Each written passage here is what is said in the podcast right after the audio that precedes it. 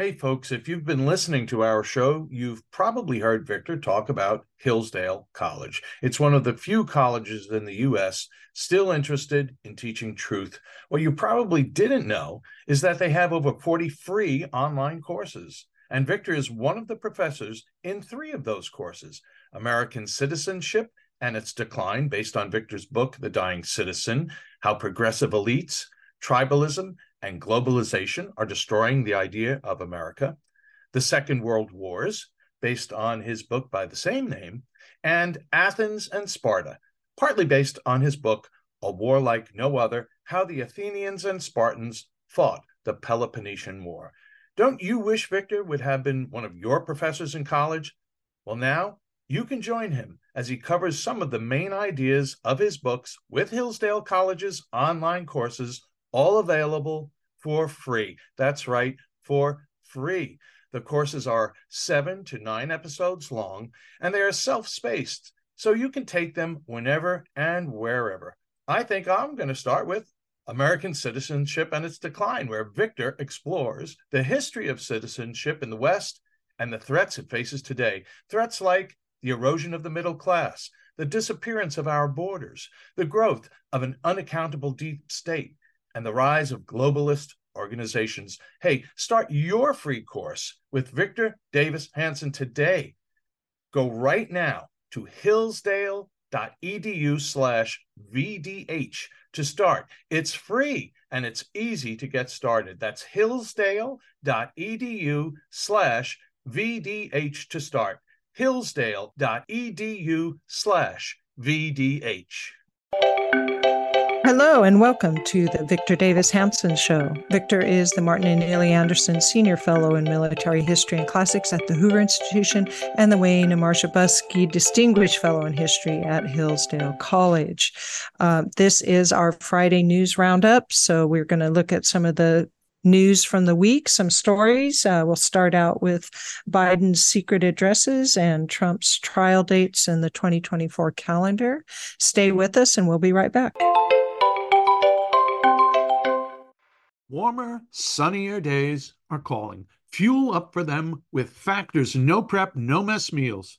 Meet your wellness goals in time for summer thanks to the menu of chef crafted meals with options like Calorie Smart, Protein Plus, and Keto.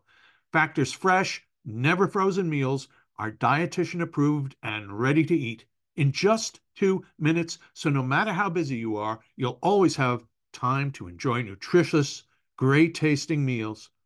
Make today the day you kickstart a new healthy routine. What are you waiting for? For our listeners, Factor is giving you 50% off your first box plus 20% off your next month when you use the promo code VICTOR50 at factormeals.com slash Victor50. Choose from six menu preferences to help you manage calories, maximize protein intake, avoid meat, or simply eat well balanced. With 35 different meals and more than 60 add ons to choose from every week, you'll always have new flavors to explore. Remember to get 50% off your first box plus 20% off your next month. Head to factormeals.com slash Victor50. That's V I C T O R 50 and use the code VICTOR50. That's code VICTOR50 at factormeals.com slash VICTOR50 to get 50% off your first box plus 20% off your next month while your subscription is active. Can't pay the IRS? Haven't filed in a while? Receiving threatening letters? Yeah, it's about to get worse. The IRS is hiring an army of agents targeting hardworking Americans like you. You need warriors on your side. You need Tax Network USA. Tax Network USA has brilliant strategies to solve your IRS problems quickly and in your favor. For instance, they've discovered a limited time special offer that the IRS is willing to waive $1 billion in penalties. Find out if you qualify before it's too late. Never call the IRS alone. Let Tax Network USA attorneys handle it. They have preferred direct lines to the IRS. They know which agents to work with and which to avoid. They've resolved over $1 billion in tax debts and offer a best in class guarantee. Schedule your free consultation now. Call 1 800 245 6000. That's 1 800 245 6000 or visit tnusa.com slash Victor. tnusa.com slash Victor. Welcome back. So, Victor, um, this is a very strange thing, or maybe not so strange at all. Joe Biden has some secret ad- uh, email addresses that he was using, and they are Robin Ware for five six, Robert L. Peters, and J.R. Beware. Is that Junior Beware? Anyways, these are email addresses that he was using while he was vice president of the United States. And we have lots of information on those. And I was wondering, what are your thoughts on the recent Biden corruption scandal that is not hitting the courts at all, but we all know it's there? Well, this just week, the the request for information from the House seems to suggest there's thousands, thousands of emails under those three pseudonyms that Joe Biden, when he left office, they were transmitted on government appurtenances and therefore they're public property. But nobody apparently knew who, who they belonged to, or they knew that they were Joe Biden's, but they gave him an exemption. But think of that for a minute. Here we have the president of the United States who's accused in a 360 degree fashion from a variety of forces, sources of being corrupt. And now we learn that he had three aliases and we nobody's read those emails and they're under subpoena. And so the question is, why did he do it? Why did he use a fake name to communicate with his son if it was not to dodge public transparency. So I think that's something. And remember when we were talking about the EPA director under um, Barack Obama did that. I think she used the word Richard Windsor, and then she was praising herself and acting as if this person was a high level EPA official. They fired her for that. And of course, we remember everybody who does this, in other words, Sami, is a de facto admission that there's something wrong with themselves. Remember Pierre? We talked about that with Jack. Is it Pierre Delecto? Pierre Delecto, yes. yeah. And then we had uh, Carlos Danger. Carlos Danger. They always have Delecto, Danger, G, you beware, J, J yeah, beware. JR beware. It's always yeah. got to be some little clever hook to disguise the fact that they don't want to. It brings up a whole larger issue. One thing I don't like is when people send me tweets. I don't go on Twitter, but when they send me face shots of it or photoshops of it or whatever, they have these fake little faces. You know what I mean? They have, yeah. They all have pseudonyms, and then they have they don't have their face. They have cartoon faces or movie star faces. Yes. And at least I can say that I've never done that. If I've written anybody, I've always used my name, and I don't disguise myself, and I take blame or credit for what I write. And that, if you're the president of the United States and you can't do that, there's something wrong with you. There really is. And uh, I think it, this, enters a, a larger question. We have all we have really, if you think about it, is September, October, November, December. And then we have the 12 months. We have 16 months and then a lame duck January, 17 months. And the way that this president is acting and the mounting evidence against him and the desperation to coordinate all of these, uh, aggregate all of these prosecutions and indictments against Trump, it really shows that just the, the sheer desperation. There's no, there's no, Mayorkas is not trying to defend the border.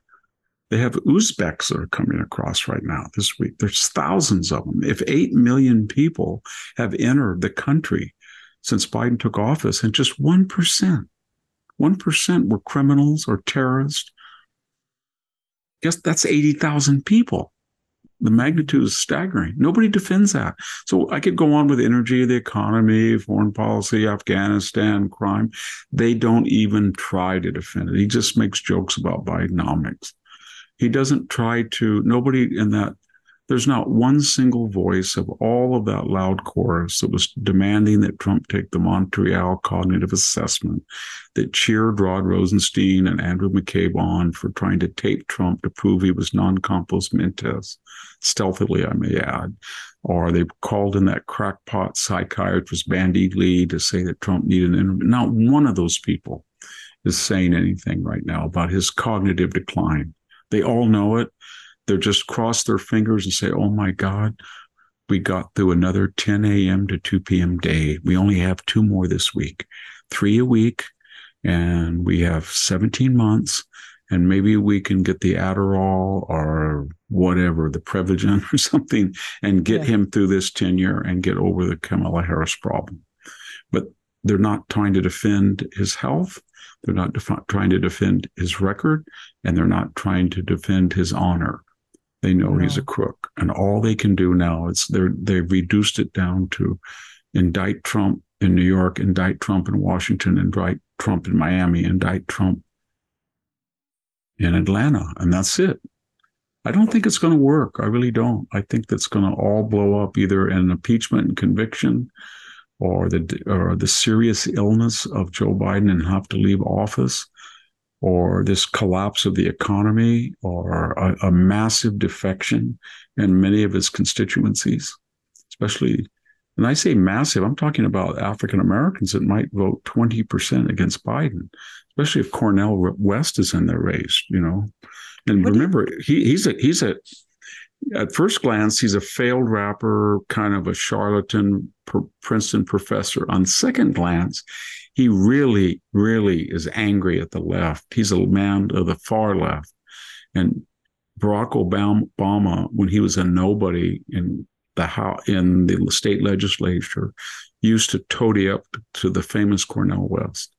And when he was a senator, he used to brag that he was talking on the phone with Cornel West. As soon as he got to be president, he said, I don't need this guy anymore. He's crazy. He's weird looking. I don't need him. I don't want him and he shunned him. He didn't even let his mother and Cornel West go to the inauguration. So I think he's going to, he's angry. He has been, and he's mad at the Democrats. He's yeah. a Bernie Sanders person. I think he's going to run. I really do. Yeah, that will be interesting. What do you make of this? Um, we see these interviews and such of because Trump took his mugshot and it's out everywhere that according to blacks themselves or the ones that have been interviewed we can now relate to trump. And this has turned a good 20 25% to trump's side because of the mugshot. Do you do you buy into that or it's a very weird phenomenon because nobody mm-hmm. knows the extent of it. The media has focused on the conservative media. If you look at the left-wing media they say it's a racist trope oh, the right is exaggerating this because they associate criminality with blacks, and therefore they get a few black fake. Uh, what Joe Biden would call "you ain't black" to say that now he's a brother or he's a honorary member, he's a thug Trump because he too has a mugshot, and nobody knows. I, I kind of discounted it with Jack. He touched on it just briefly mm. because I think Fox News really ran with the story and I every time somebody says the black community collectively is going to make a historical uh, change in direction, I haven't seen it. And yet, no. this president has been the most hostile to blacks. I mean, he not only has a long record of racist sentiment and expression going way back, but most recently, you know, he called an aide boy, another person in Louisiana, he called boy and you know during the campaign you ain't black put you in chain all that's that whole history of it. And then when you look at his policies they've been devastating to the black community but they continue yeah. to support him collectively. Yeah, so sure I, don't i don't know but yeah. uh, things turn quickly in politics. You know ronald reagan ran in 70 um, actually he ran in 68 and he was considered a nut uh, a polished version of goldwater and then it was Nixon, and then he ran. Remember, he tried to usurp Gerald Ford in '76, and they said he's too right wing. And then they said in 1980 he was not only too out right wing, he was out of touch. He was not part of the George H.W. Bush, um, you know, Gerald Ford, Richard Nixon. Wing of the right. Yeah, yeah, yeah. And so he was just And he was too old, they said. And what happened in 80? He crushed Jimmy Carter. So you never know. These people people can change. People that that race was very close. People forget that in March and April of 1980, it was really close. And suddenly, you know, by pretty much September, he started to gradually, but gradually pull out. And it was people just collectively shrugged their so- shoulders and they said, I've had it with Carter. I'm sick of this stagflation. I'm sick of the Iranian hostage. I'm sick of the sanctimonious lectures. I'm sick of all of this. And I don't care what you say about Reagan. I'd rather have him any day of the week than this loser. And that's that's what happened. And that can happen especially when people are sick of trying to decipher what language Joe Biden is attempting to speak. They don't know what he's saying. He slurs his words. He has no syntax. He has no vocabulary, no grammar. He makes things up. He, on the most solemn occasions, he's talking about the recent shooting in Jacksonville. And my gosh, he was just adding deaths, and it was all racist five years ago when they killed also a white person as well as a blacks. He just mangles the facts or deliberately interprets, misinterprets them. He tries to demagogue it. Everybody's sick of that. And mm. The, the, the big question everybody has is Donald Trump. That is, uh, you can see what they're trying to do. They're trying to destroy him psychologically and physically. They're trying to bankrupt his campaign and him personally. $250 million lawsuit from Letitia James on a nothing about quote unquote overvaluing your real estate on a loan application that he got anyway and paid. He, there was no sign of any wrongdoing. But my point is that just because it's completely bogus in the here and now, and just because it's going to be reversed on at the appellate level or the Supreme Court level in a year or two, doesn't mean that in in real time it's not going to destroy him as a candidate. Yes, and I don't yes. know what the anecdote is that Trump is thinking about. What what mm. could you do? I mean, you're going to have to go before a largely non-white, hard left jury in Atlanta when Fani Willis is going to be running for governor. And it's just going to be to the jury, the subtext is going to be nullify the evidence. He's a orange bad person. He hates blacks. Convict him. And they can. And the same thing with Alvin Bragg with a similar jury in New York. And the same thing with Letitia James in the civils, that big suit in New York. And the same thing in Miami. And so how you, st- it's, it's one thing for people like myself to say this is completely bogus. And there's a whole host of Democrats that could easily be indicted on their, the, these new protocols. But that doesn't yeah. change the reality. The reality is that we have an asymmetric double standard jurisprudence, but it has the force of law still. And I don't know how you stop it. No. And they are also timing all of these trials to come out super Tuesday. one right after yeah the the judge Ch- in in dc wants to have march 4th but so does Fani willis want to have march 4th so they have a little bit of a spat. The subtext, the subtext is what subtext that nobody is talking about. Yeah. Nobody is talking about. We have been told for 50 years that the juries and the prosecutors and the judges must look like America and that Black America suffered at the hands of asymmetrical. And that was true. White juries, especially in the South, white DAs, and white judges. But the African American community makes up 12% of the population. But he's got four prosecutors that are going after him Letitia James, Fani Willis, and Alvin Bragg. That's 75% of the prosecutors are black. And when you look at the judges, there's more than 12% of the judges are black.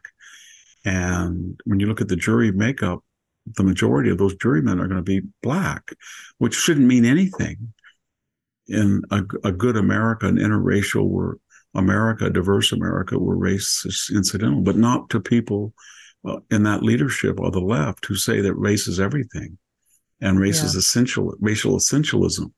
And so what you're what they're trying to do is to really drum up hatred of Donald Trump in the black community to pay him back with disproportionately black juries. And Trump knows that. Apparently, that's why he calls, you know, Fani Willis a racist. She is. And race is a subtext here of the Democratic strategy. And that's why Joe Biden went down to Jacksonville and lied about the actual numbers of death, the race of the death of those killed five years ago, tried to demagogue that shooting by a white deranged nut, tried to evoke Ron DeSantis. But the subtext was if you're a member of the African community, look at what Donald Trump is like and look what DeSantis, these people do not like you, and you have a chance to get them back. That's the subtext. You can convict yeah. Donald Trump. And there's nothing anybody can say. What I just said, I'll get a call or some from some diversity, equity, inclusion czar at Stanford said, Did you mention race on a podcast? That's where we are in this country. Yeah. So everybody knows what Fani Willis is doing. Everybody knows what Alvin Bragg is doing. Everybody knows what Letitia James is. They have aspirations for higher office. They're trying to whip up racial hostility and extremism. They're counting on racial solidarity in the negative sense. And they're the most eager to call anybody racist who just said that.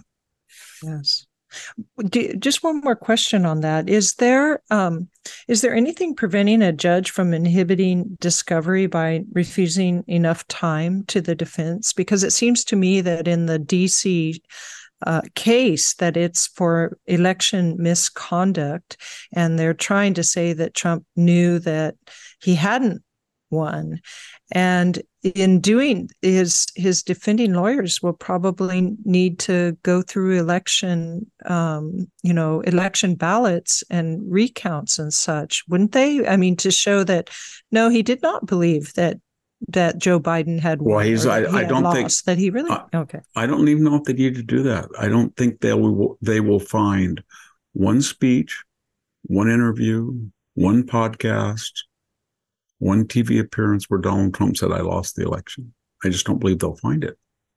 He thought yeah. that he won the election. He didn't think that he lost and he was trying to steal the election. No. When he when they said stop the steal, they meant they if the actual accurate ballot count was done, he would win. I don't know if that's true or not myself. I think that the fraud happened in March and April of that year. As I said so many times, when they changed the balloting laws for 70% of the electorate not voting in most states on election day, but absentee or early, where there was far less scrutiny and authenticity possible. Mm-hmm. And I and I just think they flooded those with the vote harvesting and ballot curing.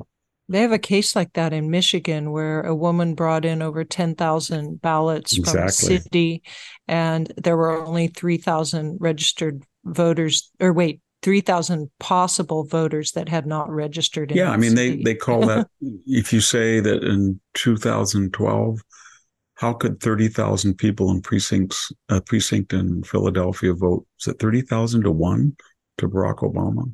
That's, that's impossible. And so we know that that goes on. And I think it really went on in 2020 because they had four years to prepare and they were given the gift of COVID that gave them an excuse to change the voting laws, yeah. Contra- contrary to the state legislatures, because they didn't do it by a vote in the legislature. They did it by lawsuits and bureaucratic edicts and de facto absorption of the registrar's work by people like Mark Zuckerberg and his $419 million. Yeah. And so it was really an election, election interference. That's what's so weird about the whole thing. They keep Fani Willis t- keeps talking about Donald Trump tweeted things that were untrue. I think, hello, that's what the Twitter is. It's a cesspool of untruth. and you know, it's just incredible. He yeah. he was watching One American News. Okay, so Joe Biden watches Rachel Maddow's lies about Russian collusion and disinformation. So what? It's not a crime. And that shows you how desperate they are. But that doesn't get back to the, but it doesn't mean just because they're themselves crooked and dishonest, it doesn't mean that they can't do Trump a lot of damage, is what I'm trying to say. Yes, I know. Yeah. Well, You Victor, know. let's go ahead and take a break and then come back and talk a little bit about um, Ohio as a bellwether for elections, and then two German scientists who have published an essay in a German German journal that claim global warming is a corrupt, fear mongering scheme headed by super rich. And we'll talk about that. So stay with us, and we'll be right back. Have you heard of cancer fighting foods?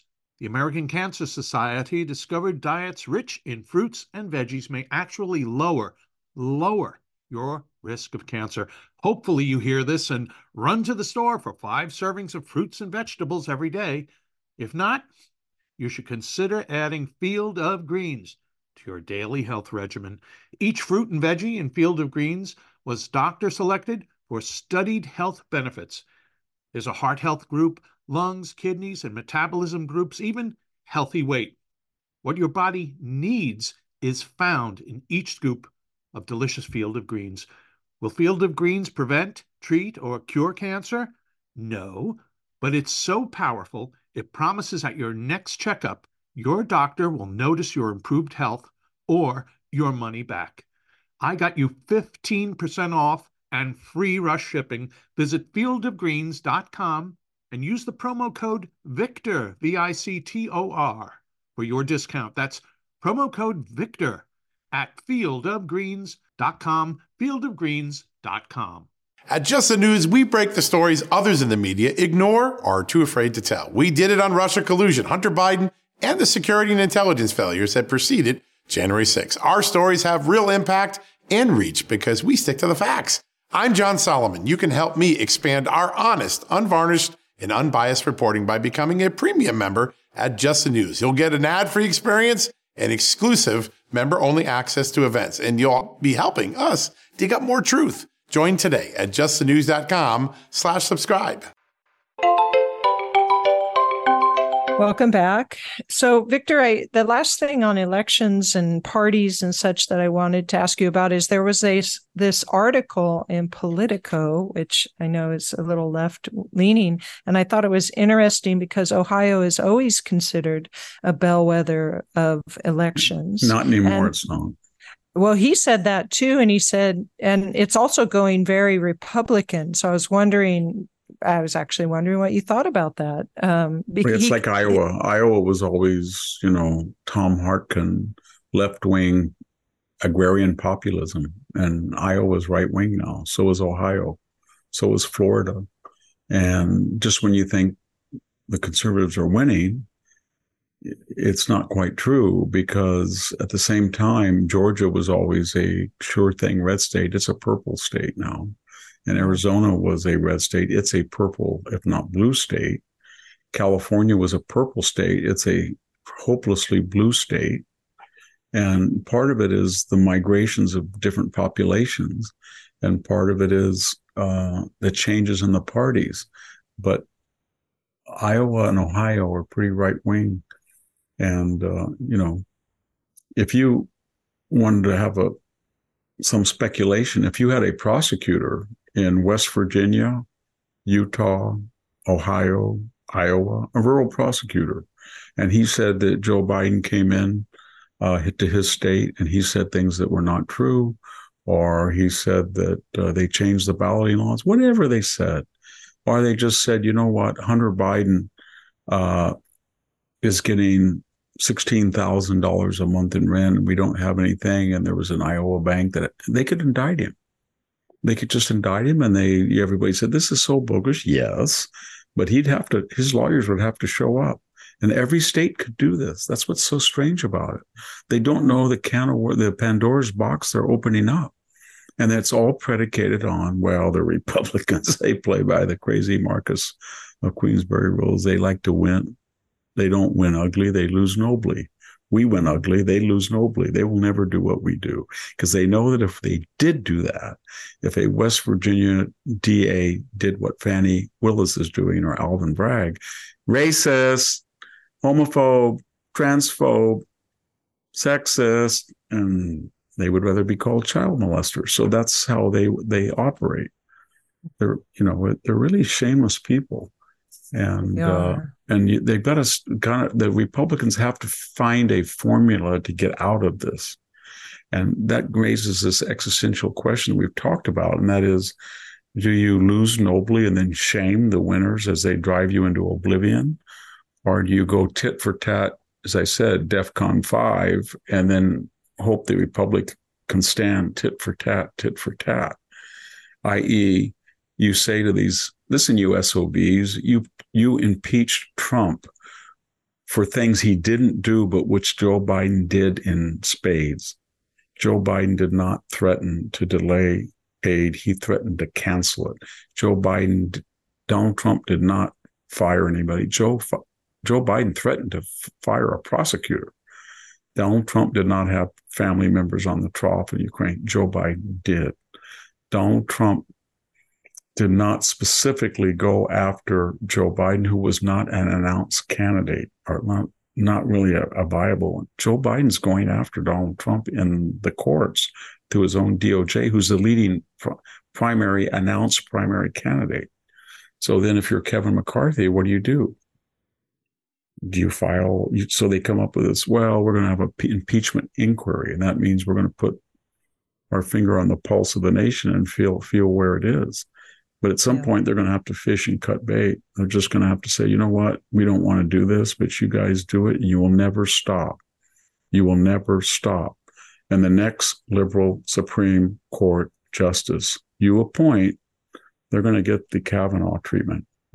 And the next time that you have a Democratic president, we have the House as now we're going to impeach him. And if we have the Senate majority up to 60, we're going to convict him. And you screw around with the Senate filibuster and the blue wall and the electoral college and new states uh, and the size of the Supreme Court, you better be careful because we can do it too, unless we all stop agree to stop. And I think that's the only thing that's going to get their attention. Yeah, I think so too. Well, let's turn to German scientists. We all know that Germany is hopelessly green, speaking of things that are hopeless.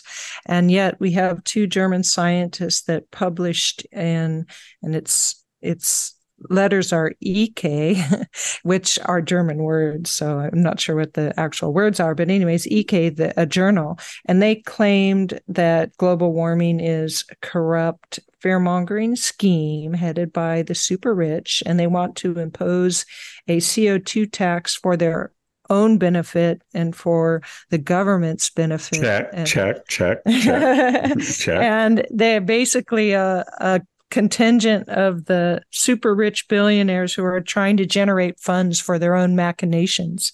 Boom, period. So I was wondering your thoughts on this. You know, they are German um, scientists, and Germany's yeah, I mean, and they're, on that stuff.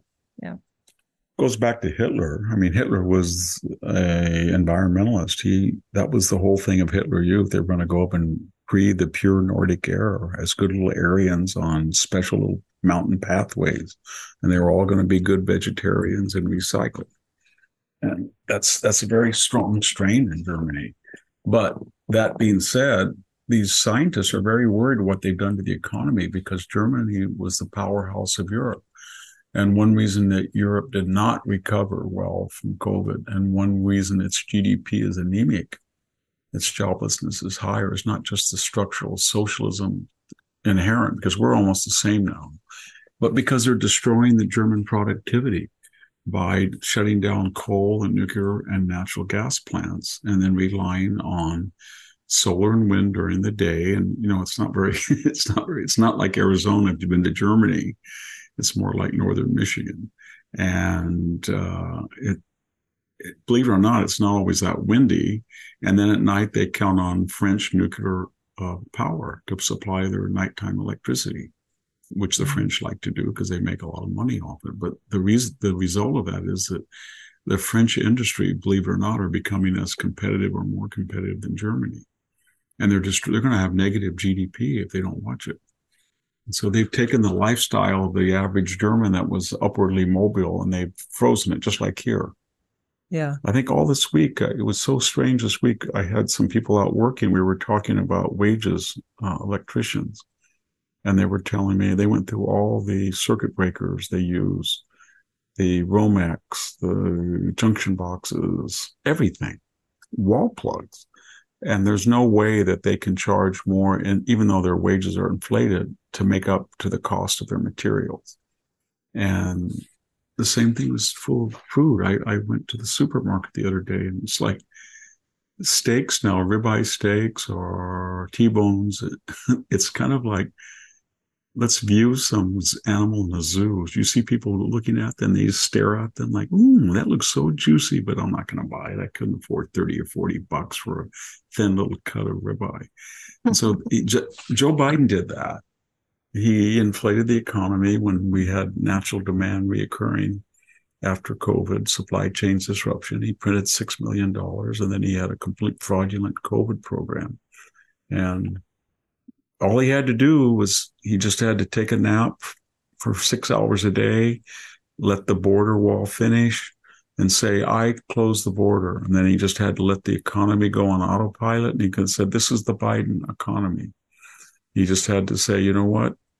This is this is what I did. And he would have been inhaling the fumes of the Trump administration and be at 55% popularity and then he'd have to give some boilerplate on good old Joe Biden just granting it's all can't we all get along? But his puppeteers, Bernie Sanders and Elizabeth Warren and the Obamas, wouldn't allow that. They just yeah, couldn't. They couldn't thinking, allow yeah, that. Yeah. You can't do that. Too Barack wanted left. to be. Yeah. Barack couldn't be the hard left socialist he wanted to be, but he's dialing it in now, like he always dreamed he could, and that's where we are. And, And he he's going to destroy the country. Yeah. He He's doesn't already have to destroyed take a the lot of it. heat. Yeah. You mean Joe Biden? Yeah, he's he's Yeah, yeah. destroyed a lot of the com- com- he's ruined the military. There's a, you look at military recruitment, and essentially, when you look at it very carefully, and not what you know CNN says, it's essentially the white male combatant is not joining. It's just it's radical. And maybe it's because they were targeted by Lloyd Austin and Mark Milley and the chief of naval operation and congressional testimony. Maybe it's the all the wokeness that they have to put up with. Maybe it's the you know white privilege, white this, white when they're dying at twice their numbers and the demographics in war zones. I don't know what it is, but they're not joining. And believe me, the trans community and the black community and the Latino have not stepped up to make up for that shortfall. No. and so and that, that's a that's going to be a real problem with the military and I don't know how you fix that without just getting rid of. They should. They've got to have whoever is the Republican nominee and president. They've got to go ballistic. They've just got to to clean out that whole Pentagon corrupt hierarchy, FBI, CIA, DOJ, and it's and they just got to have a big smile on their face when the left goes ballistic because when Trump fired a few DOJ permanent apparatchiks, they said, "Oh, they can't do this." And of course, you look at the numbers that Obama fired; it was not even close. And so, they they're just going to have to shield themselves from this hysterical left counter response, and they're going to have to develop a new mentality that when they do something that's right and restores the integrity of the country, they're going to say, "Now that I have done it, I just hope." They call me sexist, racist, protectionist, nativist, misogynist, homophobes, trans. If they don't, I'm going to be disappointed. Please. And when they have that attitude, when they have that attitude, they're going to win. Yeah.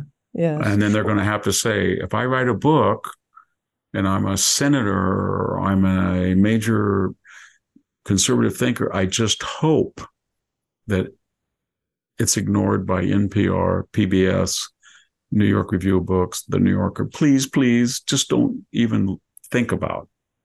And, and when they get that attitude, they will be good. And when they get the idea that they're a talking head and they're never, ever called by NPR or CNN or MS, that should be good. And I know some of you are saying, well, Victor, you have to get your view to the other side. Well, you can't get your view to the other side. Believe me, you Mhm. cannot do it. They're not going to let you do it. You just have to get the idea that you're going to have to change their hearts and minds. And if you and if you're captivated by their enticements, you're done for. Or if you're afraid of their slurs, you're done for. So just you've got to get a new. It doesn't mean you have to be mean and nasty and confrontational, but you have to understand where they're coming from. They despise conservatives. They despise the nuclear family. They despise the heterosexual paradigm. They disguise. They de- absolutely despise the working middle class. They despise the middle of the country, and just accept it, and then deal with it and teach them the error of their ways. And if you don't do that, you've lost the country. Yeah. Because they're serious people. They want to take over the power. They don't believe in elections. We talked about that. That there's, you know, New York Times wrote an op ed, or was it the Washington Post or both, about why elections are dangerous. Well, I have, if we can move on to another subject, I have a couple of stories on energy that I thought were interesting in the papers to uh, this week. Navajo Reservation is opposing a ban on drilling near Chaco Canyon, so they're upset about that. And then on the other side, a Pew poll came out showing that Americans are for nuclear power um, at 57% in 2023, which is up from 43% in 2016. I was wondering if you had any thoughts either on drilling for oil or nuclear power. Yeah, isn't that funny about Native Americans that that support for oil drilling on their own property where they live on it is analogous to to the Burning Man uh, protest where those elite nasal sounding, white, noodle arm, obnoxious people block the road on a reservation byway. You know, they have to go through the reservation in Nevada. Yes. And there were all that. those cars and sweltering heat that were suffering. Probably a lot of people were suffering from heat stroke, or they would have. And there and the Native American police just you know blew right through their little demonstration why they were shrieking, This can't happen to me. I can't believe this is happening. And they're in their proverbial fetal positions. And they just threw their trash to the side and them with it. And they didn't know what the intersectionality, intersectionality rationale was. Wait a minute. We're left wing white, wealthy people. and there's a bunch of hippie, wealthy, white, middle class people at Burning, but you're people of color, and we're here to patronize you. You can't do that to us. You owe us this. And you don't know anything about your own climate. So we're here to teach you what's good for you as we go back to Palo Alto and we're done. And that's, that's the attitude. So, you know, when they, when they say they would rather drill, so, so you, you think that say I'm Nancy Pelosi up in her Napa estate with her kids all in private school and their grandkids in private school and they're worth 200 million bucks in sweetheart government deals and they're all environmentalists or Tom Steyer from his let's ban coal after I made a billion dollars out of it in Indonesia, putting it down the throats of third world people so I could have my Tahoe estate and entertain Joe Biden. Those people are going to say to Native Americans, now you're not you're going to have to be poor but you're going to be noble and poor we're going to admire your poverty because you're going to be out in this godforsaken desert and you're sitting right on top of a bonanza but you know because we taught you that it's worth billions and it could enrich but it would just corrupt you so we know how to handle our wealth and we are accustomed to a particular lifestyle which is necessary for us to have, be freed up to help you so no, no, no, no, no. You're not going to drill that material under your own soil that would help your own countrymen and the middle class. Because we have enough money with John Kerry and all of us to fly, you know, at $9 a gallon for aviation fuel. That's no problem on a private Gulfstream. But you can't do that. And we're going to hear it to tell you that. And I think that's what it's all about. Never, yeah, I know at, uh, at Banal, I've always say it's kind of, but banal, you know, never subject to the consequences of their own. The moment they are, boy, the moment Eric Adams and all those New York elites are confronted with all these illegal aliens, they romanticize at a distance. And suddenly the people taking over hotels. They want this, they want that. They can they say, screw you, we're here. As soon as they, you know, are parachuted into Martha's Vineyard and all those weird white people say, Oh, we like these little pets. They're so cute. Let's go have a little illegal immigration sanctuary shelter. I'm going to bring my extra milk over. Mm, I have an old blanket I don't use, but I got it at, you know, a really nice place. North Face. So I'll bring my old North Face blanket over for them. Oh, they're so sweet. Uh, wait a minute. They're like Joe Biden looking at his watch during the Afghan thing. You know, oh, yes. let me take a look. They've been here 36 hours. You guys, we just love to have you, but we just want to help you. And we rented some buses. So get the f- out of here. Go to northern New York. yes, that's how they are. And that's how the left wing they are. And that attitude about how all these uh, racial groups owe them is a really annoying attitude. It is. It is. It reminds me of my father, man. Like that guy was a genius. He took me to UC Santa Cruz in 1971 and he just took me and my brother was there at one dorm and he went over to Cowell College and he walked down that dorm room and he saw these he said, I've never seen anything like it, Victor. There's four holes in the wall where they kick it and they put Che, che Guevara posters. And I said, that guy's got drug prices on his door. My dad goes, and he went in to urinate in the boys' dorm. And he said, there's girls and boys in there. And I said, yeah, that, he said, what outfit is this? It's the University of California. My God. And I said, These people are crazy. And he said, You know what? These people are going to be running the country in 30 years. And then we've had it. And he was right. He was right. He was right. And he couldn't he couldn't believe it. He looked around, he said, You're going to have no problem. And I said, Why? And he said, I do not think I've seen these specimens. He said specimens. that was kind of cruel. And he said, I haven't seen a bicep larger than six inches. and he said, they all speak through their nose. Why do they speak through their nose? I go, what do you mean, Dad? He goes, well, I talked to them. I went over and asked direction. They go, wow, we don't really know. He said, what's wrong with it? Is it air problems in Santa Cruz? And it was, he was so funny. He just said, you're to have a, a, a hell of a time here, I suppose. I hope you make it out alive, but it's a lot cheaper than the private school. So I'm glad you're here because it's going to save me some money. But I don't know what we're doing. This could be catastrophic. he said. and now, you know, I get the UCSC uh, newsletter, and he was absolutely. I read about these guys, and I have two reactions. One is the name conjures up this image, you know.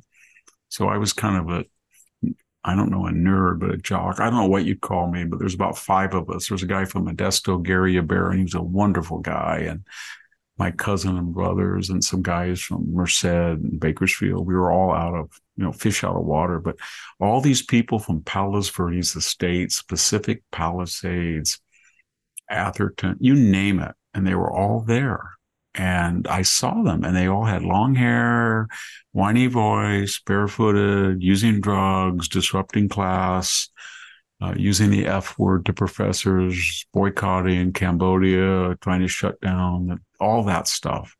And then I see the alumni news come out and they're all just what you'd think. Big agent in Hollywood, Jim Smith, class of 75 now runs Talent Associates in Hollywood, you know, or runs six six hotels, or owns ten restaurants, or uh, Bill Bill Jones now is the wants to announce he's the head of principal hedge funds, and they all just went right back to what we all knew they were going to do, except except they're not like Henry Ford or Carnegie. They're they use their money to destroy things, not build them once they yeah. get them. Yeah. So they're the people behind blowing up the four dams in the Klamath River, or they're the people behind uh, putting this high speed rail Stonehenge in the valley, why they won't let it get near uh, the Bay Area until they find out whether we die with it or not. And they're the people behind telling Native Americans, don't you dare tap your own natural resources to become rich like us don't dare. Yeah. Well, Victor, let's go ahead and take a break and come back and talk about your website for a bit and an article that you have on it Who Destroyed San Francisco and Why? Stay with us, and we'll be right back.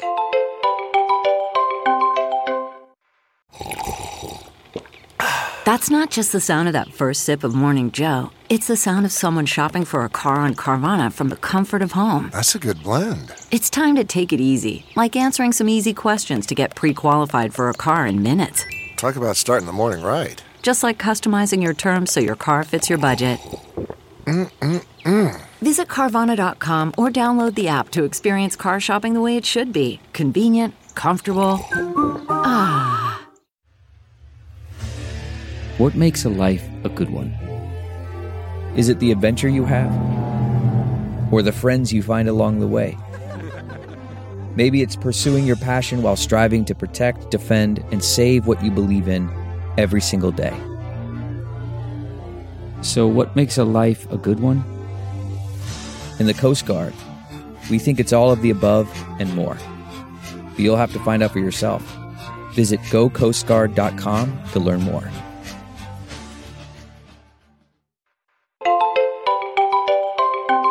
Welcome back. I would like to remind everybody that Victor can be found at his website, victorhanson.com. You can join it for a subscription for $5 a month or $50 a year.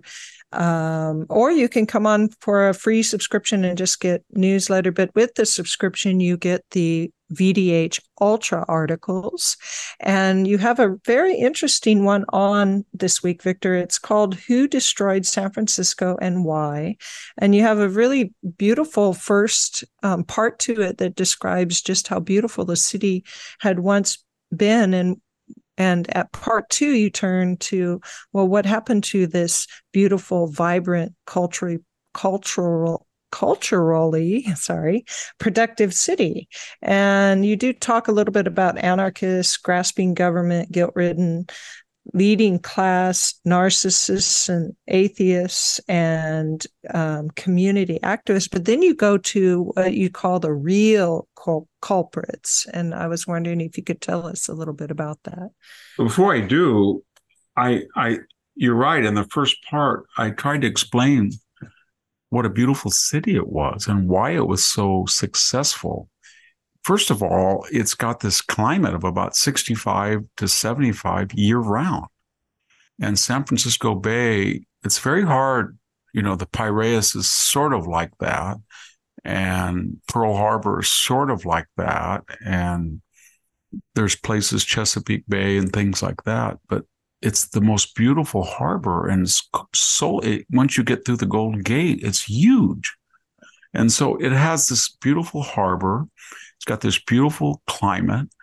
The mountains meet the oceans. You can have redwoods look over, looking the beach.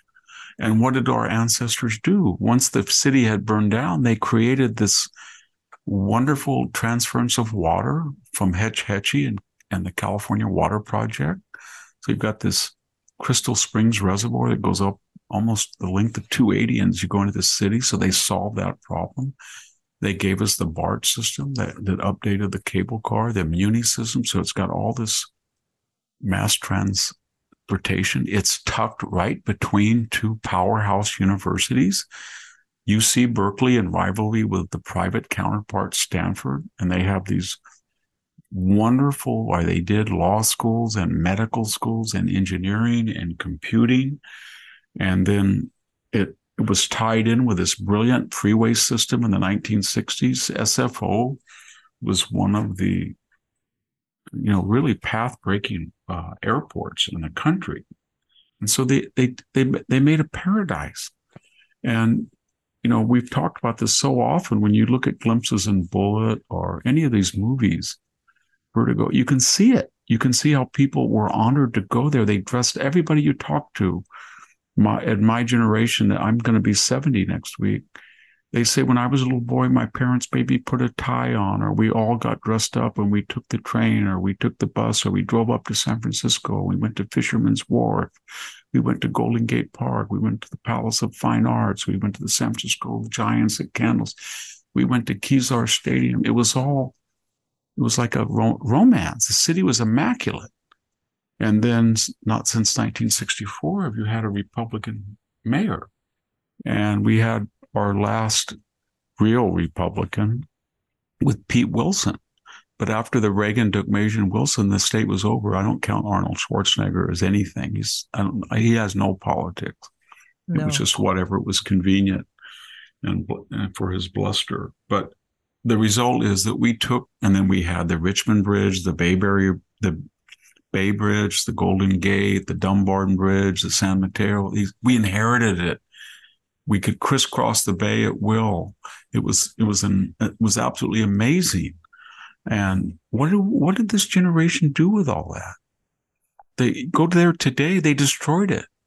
They made a law that says if you steal less than 950, it's state law, but city too, you can just steal. So people just go in and steal, and they're closing all of these landmark iconic stores down.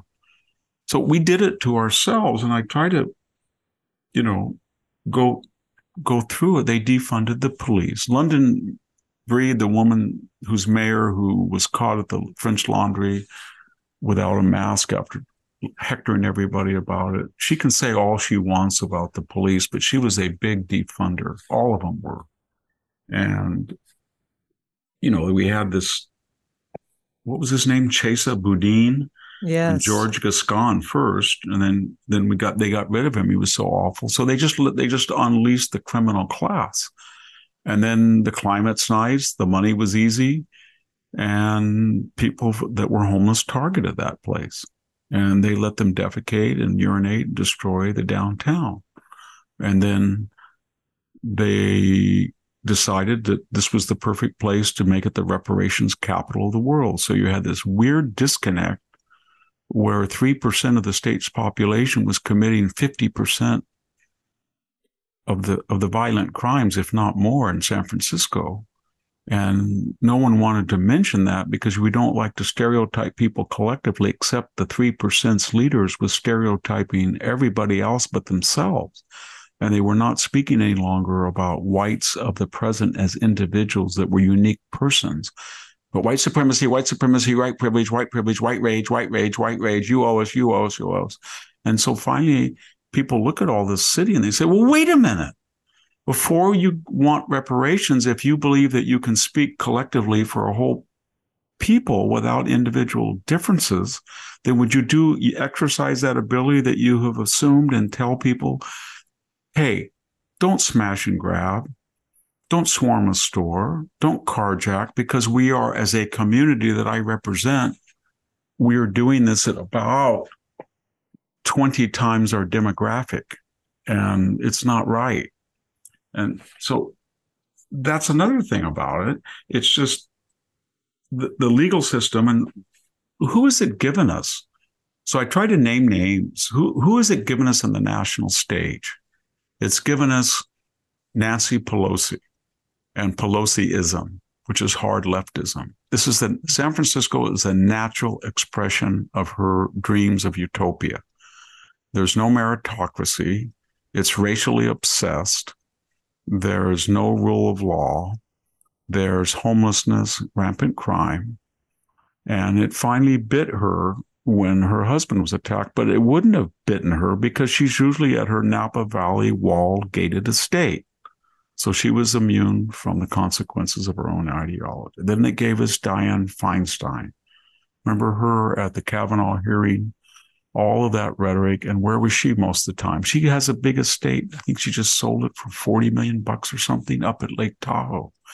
And then it gave us the election denialist, Barbara Boxer. Remember her? Senator Barbara Boxer. She's a put a boxer in your corner. Vote for Barb.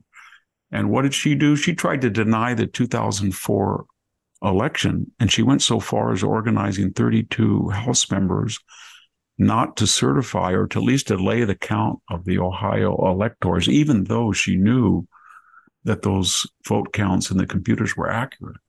And that's exactly what they're indicting Donald Trump for. Well, where's she now? Is she living on Market Street that she helped create? No, she's down there somewhere in Rancho Mirage. And then we mm-hmm. had Jerry Brown. And Jerry Brown did the same thing. He was governor for eight years, and then he was mayor of Oakland, and then he was mayor of San Francisco, and then he was governor again for eight years. And he doesn't seem to like to work in the private sector, but he had his vision, and he was the best of them but his vision is what we see now. And did, so is Jerry Brown now living uh, on Union Square, and he's walking the streets of San Francisco, uh, attending to the needs of people who are on the street, protecting himself from smash and grab, parking his car with a window down with a placard that says "Nothing here, please, please pass by." Is he flying over and seeing the bloom, brown flume from feces that flow out of the storm drains? No, he's up in Grass Valley, Grass Valley, one of the most picturesque places in the Sierra foothill. So, and then we get to Gavin Newsom, mayor for eight years now. He's been governor. He usually has two or three Marin County homes, or usually we hear about them in the right wing press that they're late on their taxes. But he's not subject to any of it. So it's like that line in Tacitus. They make it they make a desert and they call it peace. They ruin a city and then they flee and they say it's a success. And mm. it's it's sad. They just they tried to destroy the meritocratic famous Lowell High School for two or three years and they got rid of meritocratic.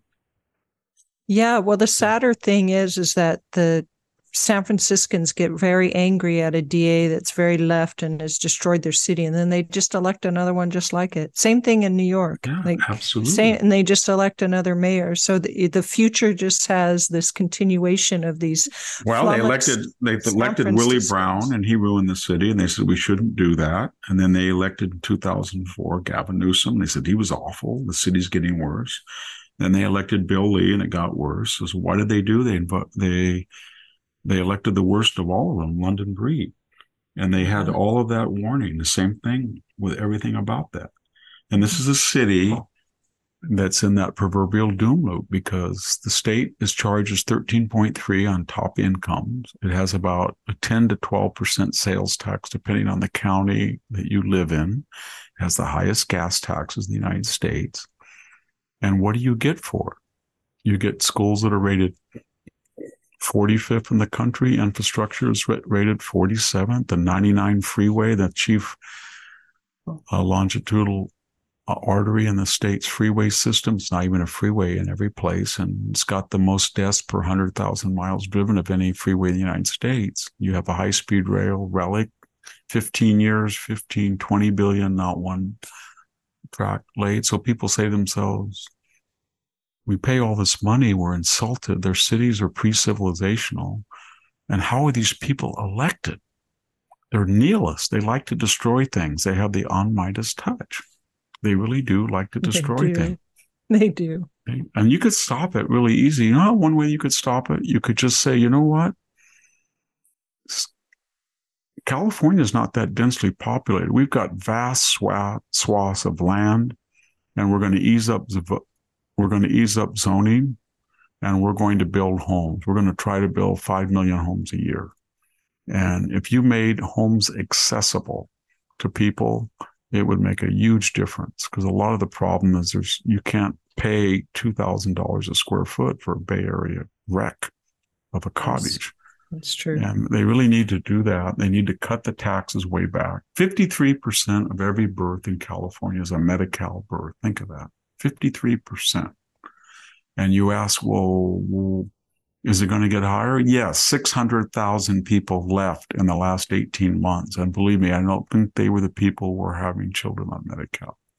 So you can see that the people who are coming across the border come to California in numbers about 50%. Of, they end up about 50% of the aggregate number of illegal entrants come to California eventually and it has the most liberal welfare system in the country, and one third of the country's welfare recipients live here.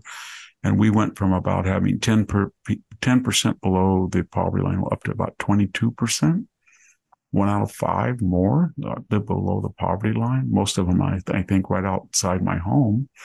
And we did that.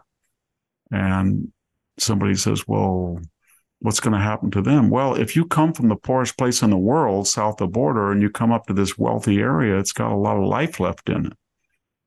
But not if you are not educated and not if you don't preserve the inheritance from prior generations that were much better than you. Yeah. Well, Victor, your dogs are announcing the end of our podcast here. I just have one last final thing. We're not doing World War II today, are we? No, we're doing that for tomorrow. So the weekend podcast will be the end of World War II and how the Allies won. Um, but the one sad thing, um, Samuel Joseph Wurzelbacher, we know him more fondly as Joe the plumber. Joe the plumber. This, yeah, he died on the 27th of this month. I saw that. Cancer, and I thought we should just have a little tribute to. Yeah, he was the first was, canceled people. He was. Really he was. He he came spontaneously at a Barack Obama rally, and he pointed out that he might have a chance to have a chance in life if he could buy a plumbing company that might give him two hundred and fifty thousand dollars and in income, but he couldn't do it if Obama was going to raise taxes at the federal level in addition to high state taxes and then Obamacare and all this.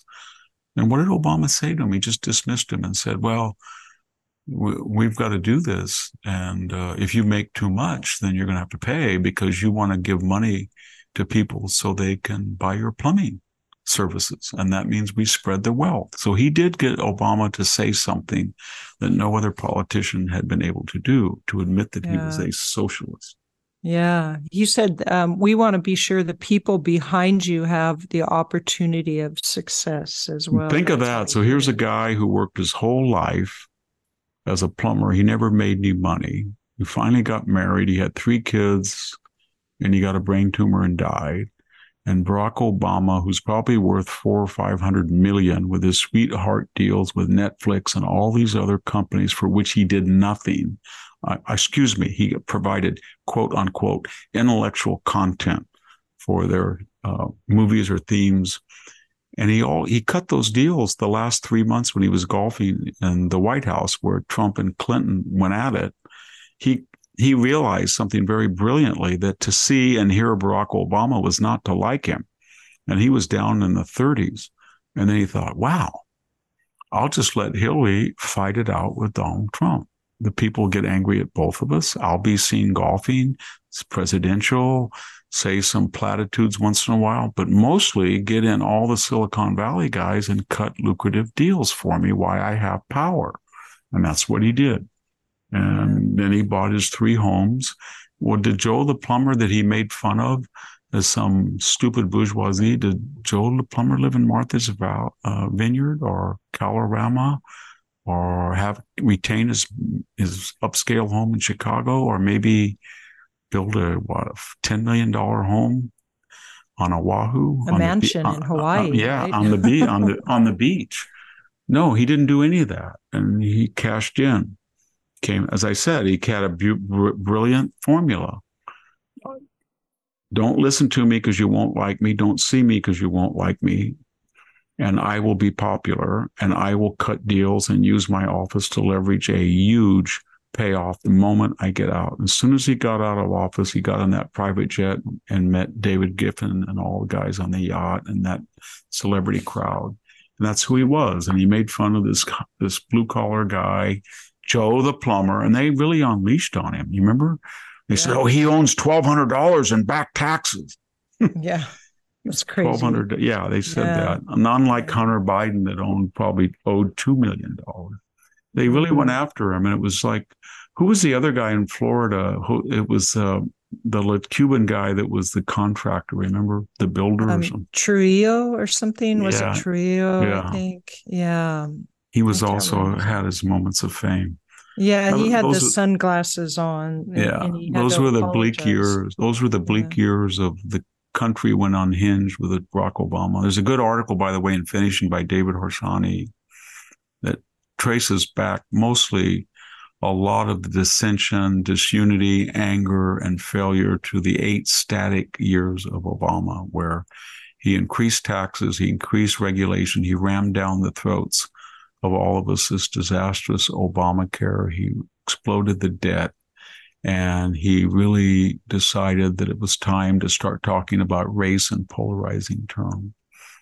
You know, yeah, I wish I had a, Trayvon was the son I never had. He looked like the son I never had. The beer summit, yep. all of that racial demagoguery. He started it. You know, Yeah. And who and wrote this article again? I'm sorry. It was David Harsanyi, I think yeah. his name is. And he's a very skilled writer. And he was really, I'd written one like that about a year earlier that all roads lead back to Obama. Yeah. And uh, that guy, it was just incredible. When he was running for president in 2008, he had that crooked deal that he never reported the income of Tony Rezko. Remember buying that lot right next to the Obama mansion so they could have an expansive yard. And he basically yes. sold it at well below the market price. And that it should have been counted as a gift. He never paid income tax on that gift. Mm. Um, and he just got yes. away. He was the law professor. He kept telling everyone, I'm a professional. Con-. No, you weren't. You got a sabbatical at the University of Chicago to write a book on constitutional law. And instead, you outsourced your life story to Bill Ayers that probably helped ghostwrite your Dreams from My Father, which you passed off as an autobiography, which was mythography. It was most of the stuff wasn't true and was exposed as such. Well, he was just a complete fraud. He really was. Yeah, and he, he did, and he did a lot of damage. And I think he's very upset now because you know nobody wants to hear, and we have hope and we have change. They they just don't. It doesn't resonate. And Michelle, they are tired of her little lecture. I know she's very popular with her memoirs, but basically they're angry that they could have been the big radicals and they they played it safe, and now they think they can recoup by running the Biden administration by phoning it in. And they may be right. Joe Biden yeah. is the most radical administration in our history. I think more yeah, so than 1933, sure. 34 with Roosevelt. And with that, take a note to end on. Yes, thank you very much, Victor. Thank you to all our listeners as well. Thanks, everybody, for listening. This is Sami Winc and Victor Davis Hanson, and we're signing off.